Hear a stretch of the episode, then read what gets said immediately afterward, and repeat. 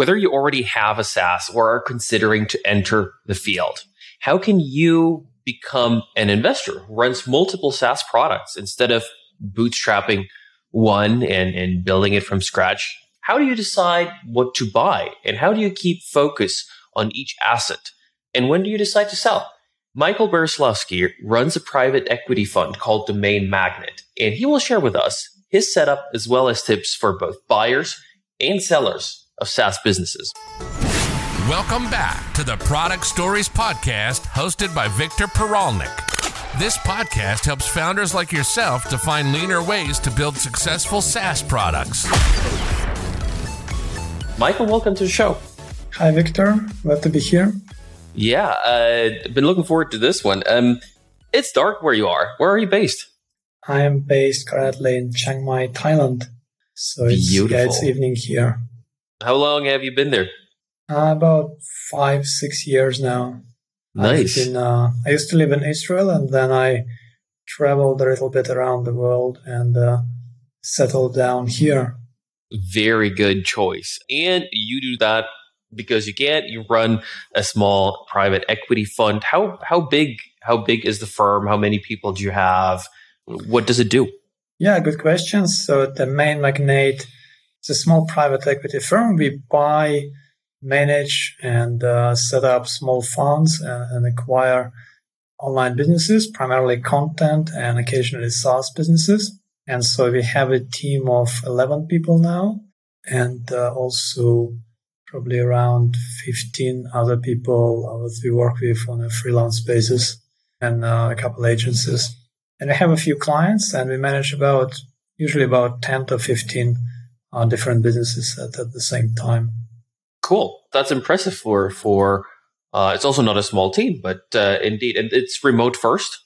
Yeah, uh, it's all remote. We've we've always been remote. I've actually only met like one or two of my employees before. Are they so far away? Yeah, yeah, it's it's all over. We had one only one other person in uh, who is also based in Thailand, but uh, we we have a part of the team based in in India, uh, some people based in, in Pakistan, some in Europe, all over Eastern Europe, Western Europe. At least one person in the US from the from the core team.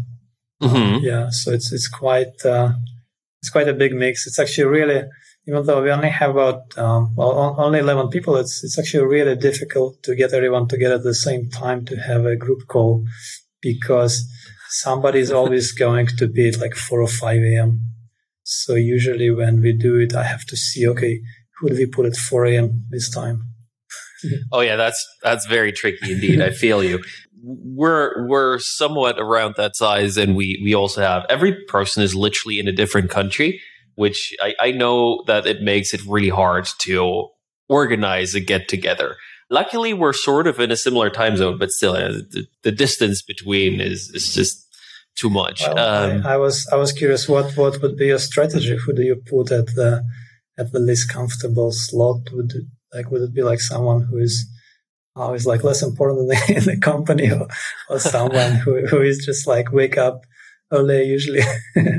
I'm luckily not in that situation because we're all around the European time. It's just that one person is in South Africa, the other is uh, in Ukraine, uh, and so that is just super super far away. But the time zone is is very much aligned. Luckily, if if that was not the case, probably probably I don't know. It might be just random. Write a small generator, and you know whoever is unlucky, you know that's on you. but I do see it for you. It's also a lot of you know India and Pakistan, which is more in your region. So for you to decide to hire in that area as opposed to me, where it's a lot of you know Eastern Europe, Portugal, South Africa. Was that also a region or a time zone decision, or was there something else as well? Uh, no, we never actually looked at the like, region and time zone. We just looked at the fit for the role, fit for the team. Mm-hmm. Mm-hmm. Um, the, the, main person, the main manager on the team, is actually based in in US. So that's that's a terrible. Uh, oh, they have a hard job fit too. in term like in terms of time zone. it's terrible because it's always hard for me to schedule calls with him. It's going to be either like evening or morning. Yeah, it's more of a fit for the role and uh, and the team and uh, the general skills and, and qualities for people. I've never really looked at it from the time zone perspective, mm-hmm.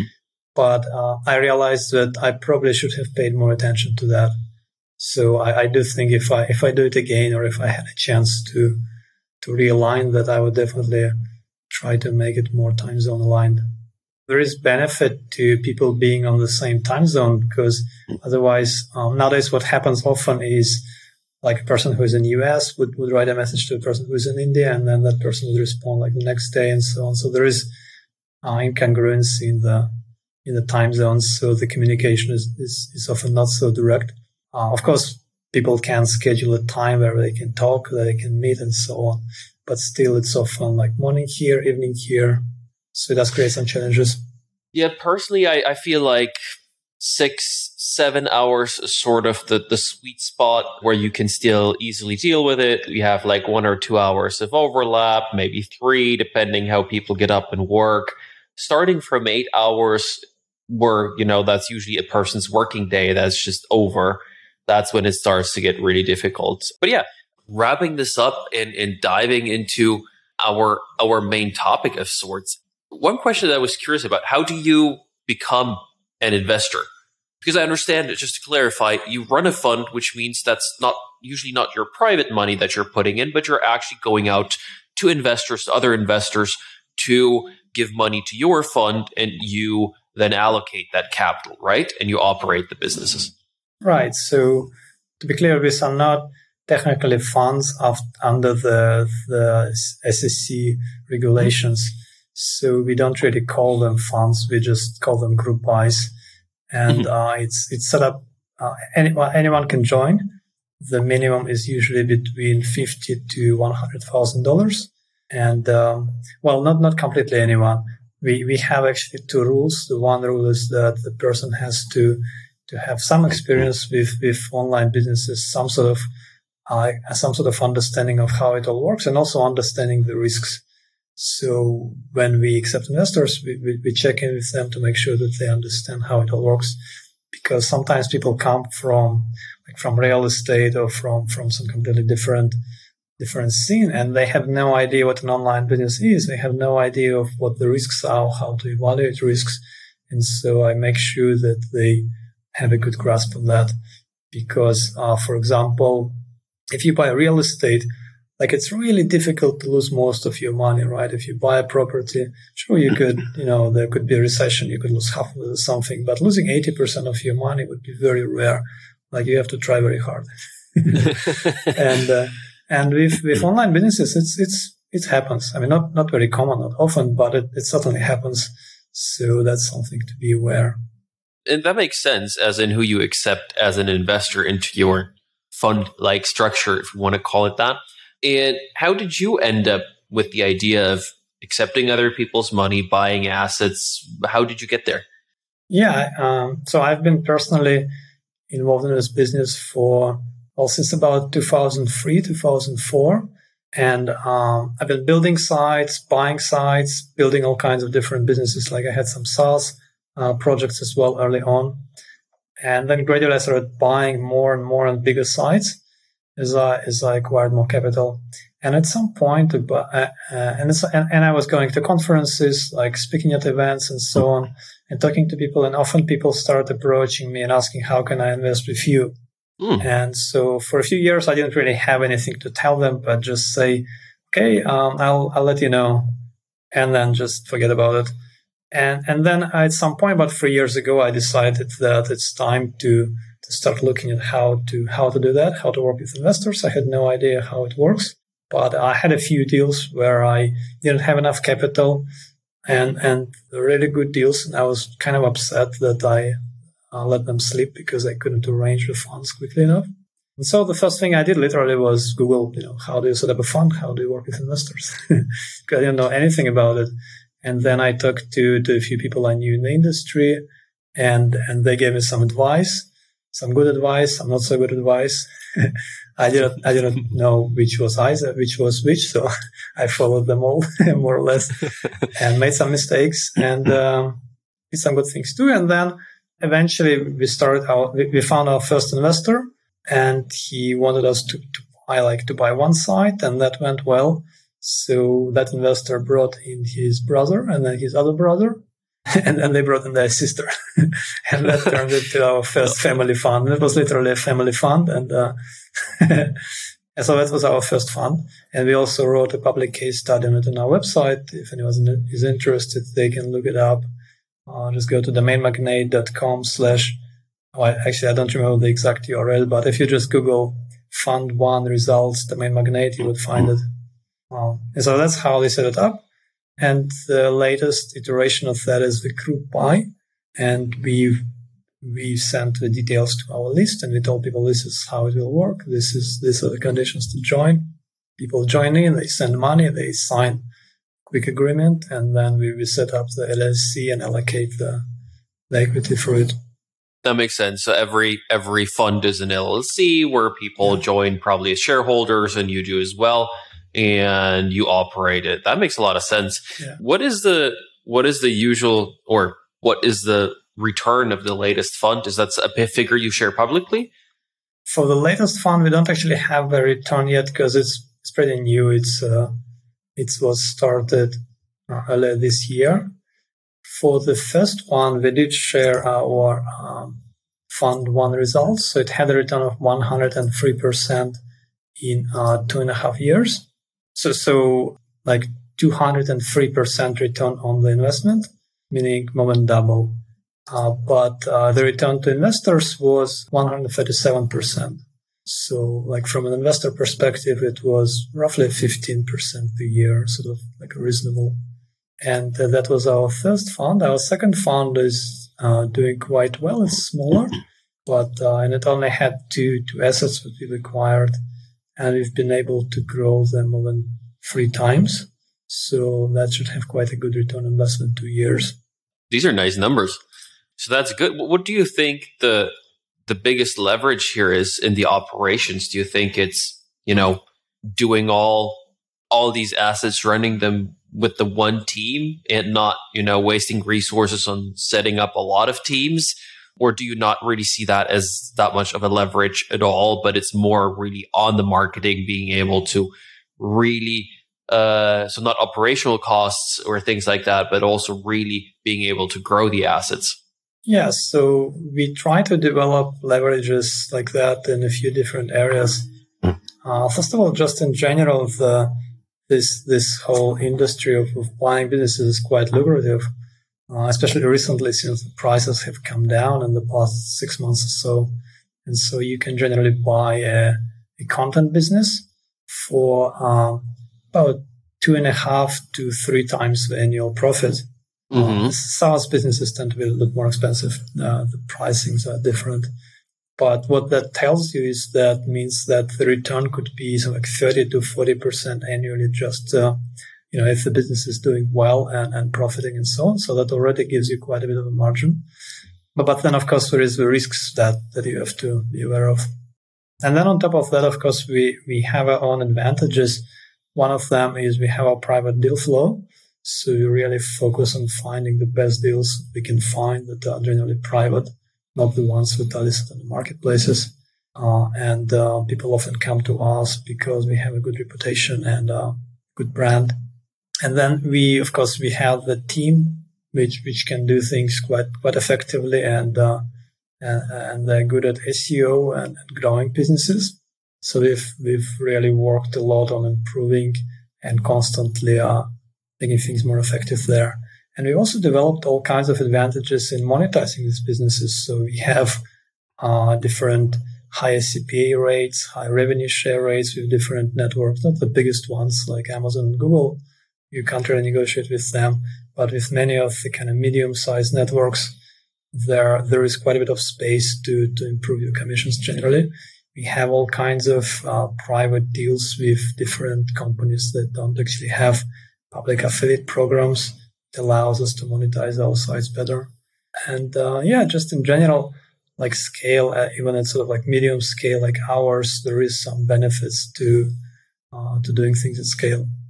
That makes sense. And so yeah, if if you have you know the same team, the same strategies, uh, bigger buying power uh, as a group of businesses, yeah, that makes that makes a lot of sense. Yeah, and uh, one more thing is is also we try to cluster size businesses in, in the same niches. So then we, we become quite familiar with the specific niche and we can use the same resources. We can, uh, the sites could be co-promoted together. And so that creates quite a bit of synergy as well. Yeah. So uh, with that, do you have like an overarching investment thesis uh, that also includes like, because that's something I've always been thinking of, right? I have my businesses, I have my sort of niche. You know, if I were to buy something completely unrelated, does that really have the synergies I want, right? Is that the leverage? Some people do that, right? They just buy a business that makes sense for them uh, from the numbers, like on its own, and then try to grow it. But it, it sounds like you want to try to more group things together, which increases your dependency on a certain sector, maybe, I guess, but you can use those synergies. what, is your thought on that?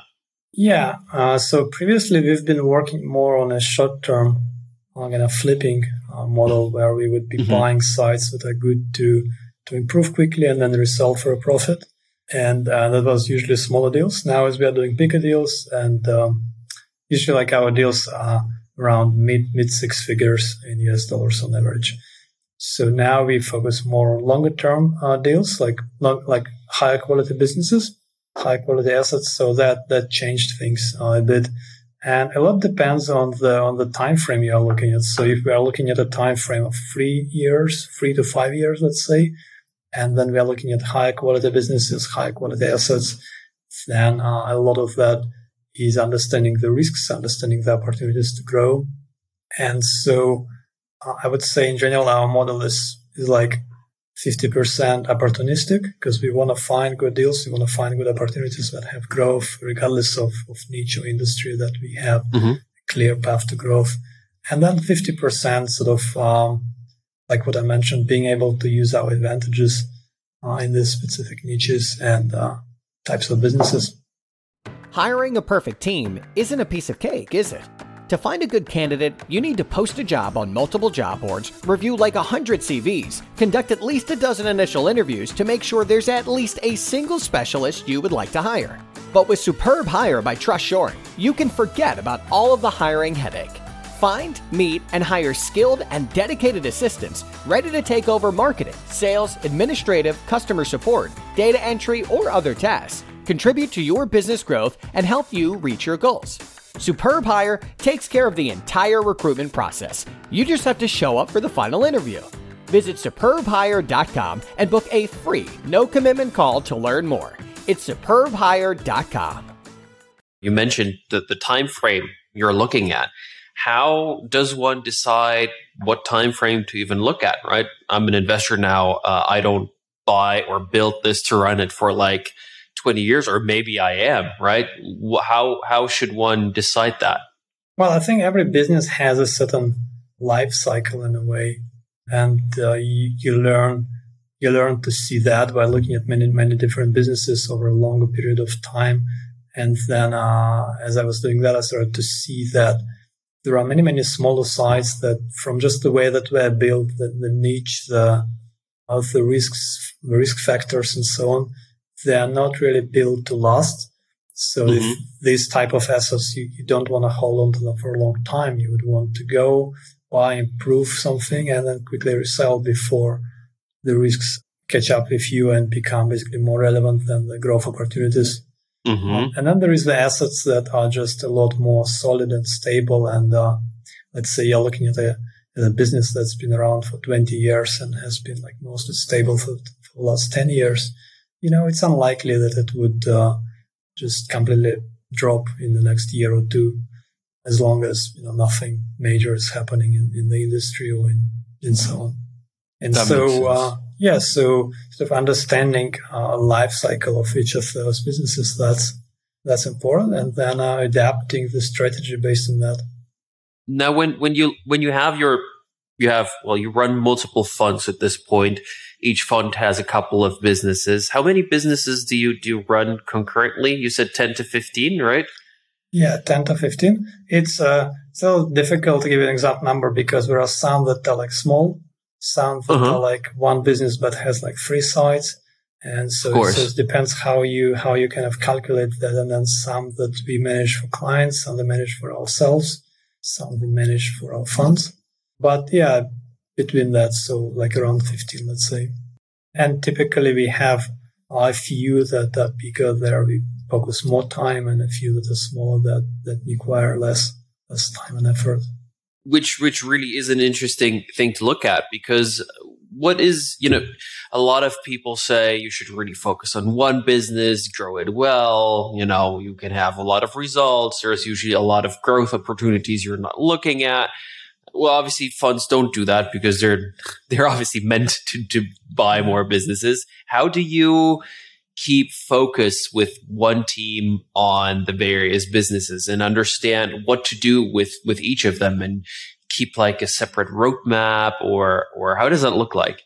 Yeah i would say for for most people the best strategy is the one that really fits best with the advantages and the disadvantages so there would certainly be some people and some companies where uh, just focusing on one thing one business is best and, and then there would be others who are better at managing a portfolio of businesses. So we have we have developed all sorts of different processes and and SOPs and uh, and structures to to manage that effectively. So, for example, we have the like a little link, link building team, and then like all sorts of structures around that, so that we can effectively build links for all all, all the businesses in our portfolio. And then we have that little content management team so that we can manage uh, content requests for multiple uh, businesses and fulfill them. And then we have the team of people who, who optimize, upload content. We have a small technical team. Uh, we have managers, and it sort of comes together. That makes sense, but that that also means that the one common thing you're looking uh, at seems like always when you're buying these businesses is a certain SEO advantage that you could have, right? Yeah, yeah, that's our main uh, focus is SEO.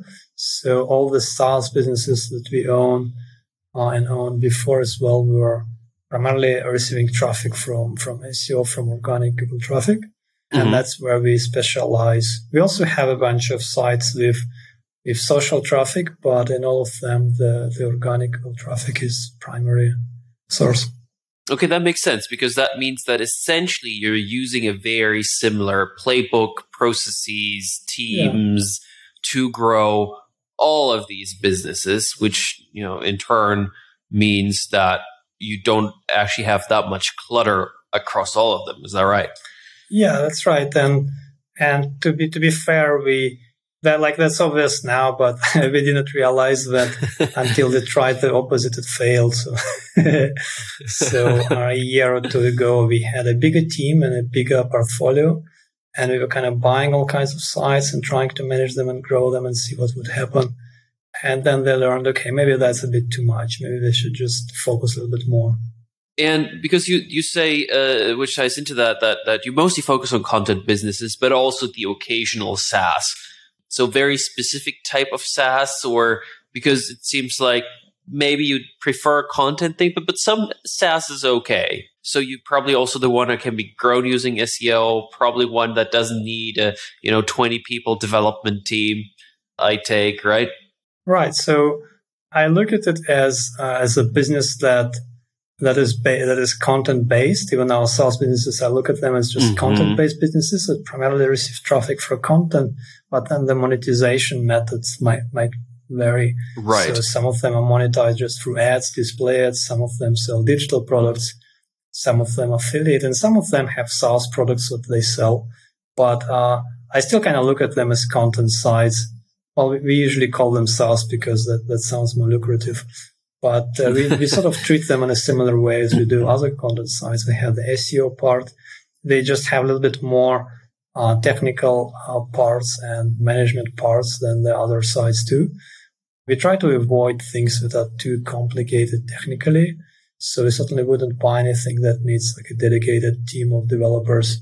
We only buy SaaS businesses that are fairly straightforward, don't have too much code, don't have too much complexity and that are not written in some obscure, like programming language that, that no one knows, so something that's easy to maintain.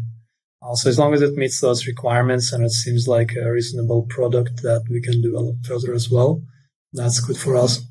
No, that's smart. It makes a lot of sense. So you do really have you do have a niche, but it's more on the growth opportunities that you see and you combine that that this is the one that you're trying you're trying to find deals with with this commonality that fits your team, fits your skill, your expertise to grow. So that makes a lot of sense. What other tips would you give to someone who maybe is currently running a SaaS business, but is already on the, you know, I would say, more managing field than the day to day, or doesn't have a SaaS business at all, but they would like to become an investor and buy one or more of these properties? What are maybe mistakes they should avoid or or generally things they should pay attention to? Yeah, let me share some lessons that, that I've learned from SaaS. So we've had we've had three SaaS businesses uh, that we've managed over the past couple of years and and many smaller SaaS businesses before as well. One thing I've learned is that it's always uh, more complex than you expect. Like there has never been a SaaS business I've looked at or we required that was just easier than I expected. It's always like things are always more complex. There is always more things, more more different parts that, that sort of need to be taken care of or more unexpected issues that, that might arise later on. So first thing I would say is just accept that that's probably how it's going to be, that you might not be able to predict everything, that there might be some unexpected things and that it's it's really complex. And uh, it's important to understand the competition also to really see where it can grow. Well, the biggest thing I would say is really understanding the customers and the product, like the product fit for the customers. One mistake we've made is that we acquired this this business uh, that that seemed like it was doing well. The numbers looked good and everything, but we didn't really look deep enough to understand the, the product, the, the customers, and whether they liked it or not. And it turns out there was quite a quite a high uh, return rate, basically quite a high sort of refund rate, and it was kind of hidden in the numbers, but it came up a little bit later. So we did manage to to uh, to fix that, but it's very important also to to uh, to really look deeper into how the customers interact with the product. Mm-hmm. And in terms of growth, I would say depending on the size of the business, uh, you can see how many channels you should focus on to, to gain traffic, to gain customers. So for smaller businesses that are, uh, let's say, like somewhere in, in, in, the five figures or six figures price range, generally you only need one, one source of traffic, like one main source of customer acquisition, or possibly two. So one mistake that people often make is they just uh, spread their efforts too thin and they they go and try like five or ten different ways of, of getting traffic. They put their ads on, on Facebook, on Google, on, on LinkedIn, and like everywhere.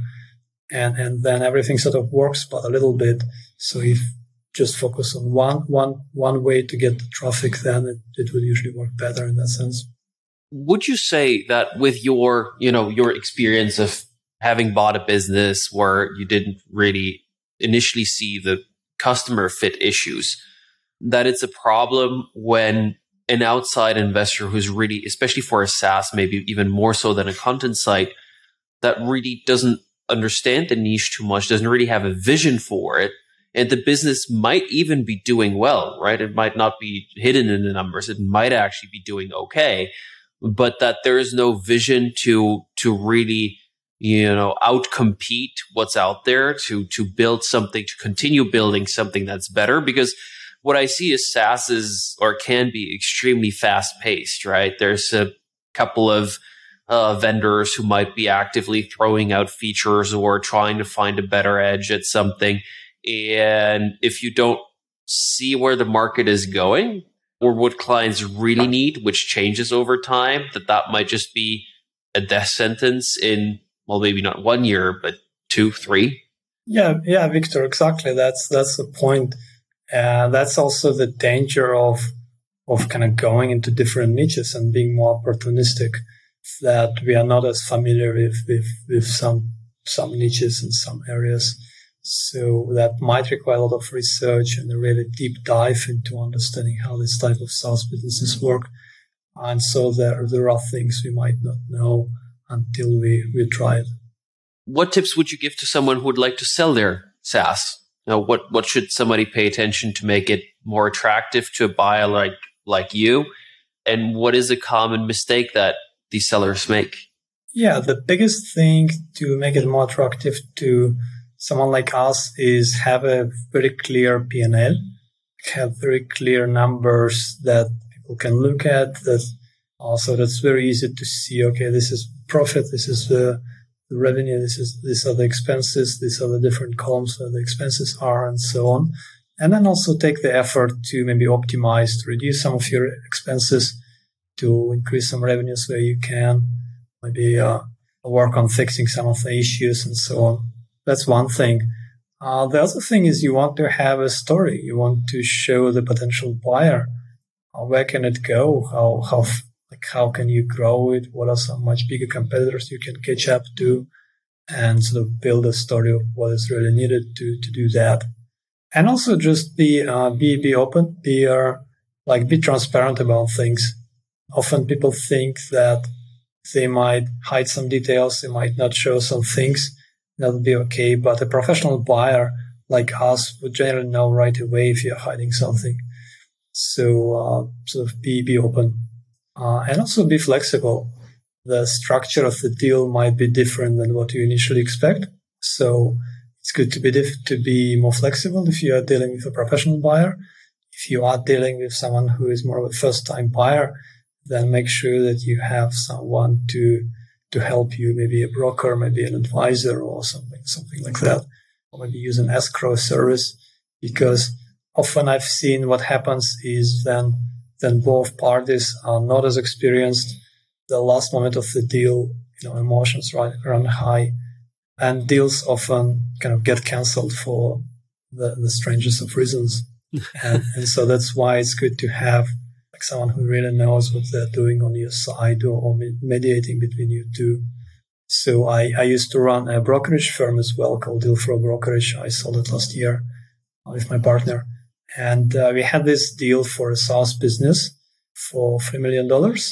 And uh, it's like we went for all, for all the rounds of negotiations and so on. And the buyer was, was pretty experienced. The seller was not experienced. I mean, he was experienced in business, but he's never sold a business before. and so what happened is after like all the due diligence and all the stages before just like signing the final agreement, the seller kind of was a little bit spooked and he was just like nervous and anxious about things.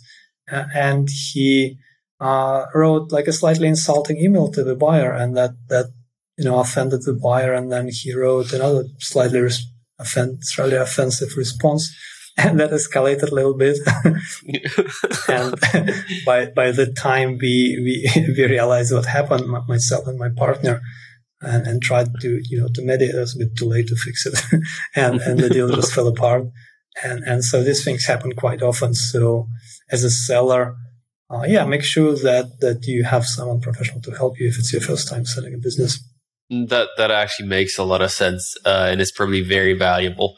Can you give an example of a SaaS that you bought, grew, and sold, and you know what it was, how you did it? I don't know if you can or want to share any numbers. Would of course be highly appreciated, but that'd be super interesting. Yes, there was one business that we acquired uh, about I think about three years ago, and then we sold it about one and a half years ago. I cannot share the exact like details and URL, but I can share sure. the numbers and some and some more details of what we've done. So we acquired for about fifty thousand dollars. We actually bought it on Flippa. And I find that hmm. Flippa is, is, is still a, a, decent place to, to find interesting deals. Uh, of course, that was three years ago. Now there are uh, some of these new places as well there where you can find SaaS businesses. And so we've discussed with the seller and so on. Seemed like a you know, a honest, reasonable guy from from US and he was just a founder. He's like he had different different businesses, different SaaS businesses, and this one took off, and so he decided to sell it, and so he can focus his attention on other businesses. And uh, we got a reasonably good price, good deal. We we bought it, we transferred all the accounts and so on, and then we uh, there were quite a few things that we did not uh, like notice from the beginning that we realized later on but we, we managed to, to fix them, to uh, improve them, and so on. And we had a good guy from our team managing it. He, he really was on top of things. And so in the two years that we operated it, uh, as I recall, we managed to roughly double the, the revenue. It's like, like between 80% to like 100% growth, uh, which was, I think is pretty good. And, mm-hmm. and then we sold the business for about, uh, like 160,000 or so. So it was, was a good return. And, and, uh, and as part of the sale, we assisted the, the buyer to, to take things over. And there was like a gradual transition process and so on. And the business is still operating. Uh, recently, I, uh, I checked up on it a few months ago and it's doing quite well. It uh, about more or less about the same revenue, maybe slightly higher than at the time of sales. So it was quite stable.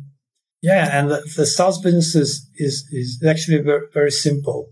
Like it's using uh, one of those big, big services that you can have an API and then it's just like selling that service to a specific niche of customers, kind of reselling that service for a really high markup. And that's basically it. So the entire code base is like, I don't know, like a file or two, a little bit of um, code. Well, pro- probably a little bit, probably more than that. But um, sure. like it's, it's, I mean, it's something that we had a programmer from India with uh, relatively inexpensive um, yeah, so it's not cool. something that needs a lot of programmers. So it was fairly easy because it was all written in PHP. It was fairly written.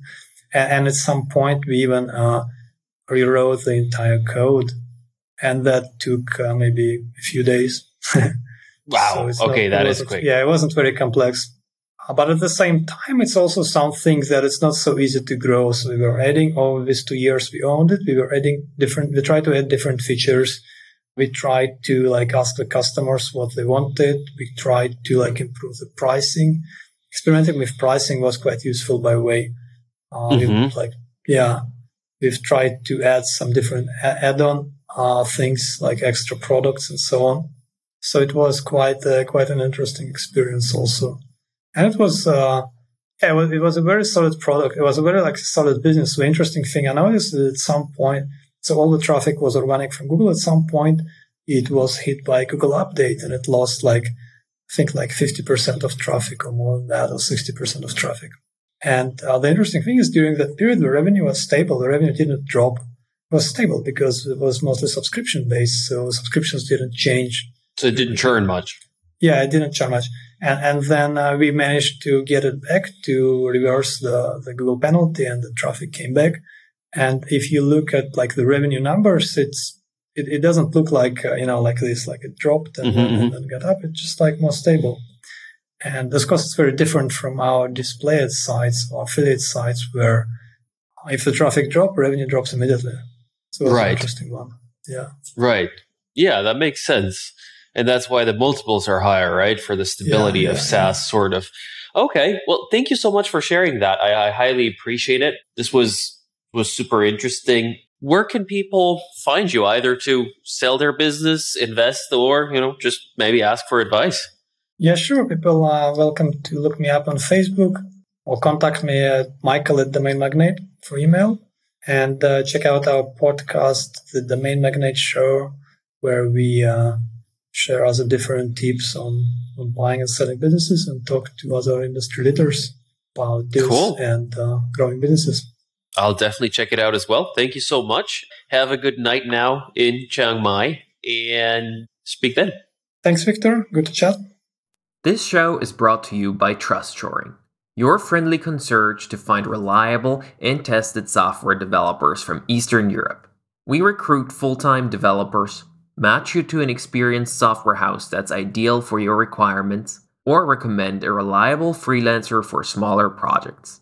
But most importantly, you benefit from our experience of developing software remotely for almost 10 years. We give you one on one guidance all the way so you're never lost. Stop the tedious hiring or vetting process and get matched to reliable talent. Sign up for a free consulting call with one of our experts today.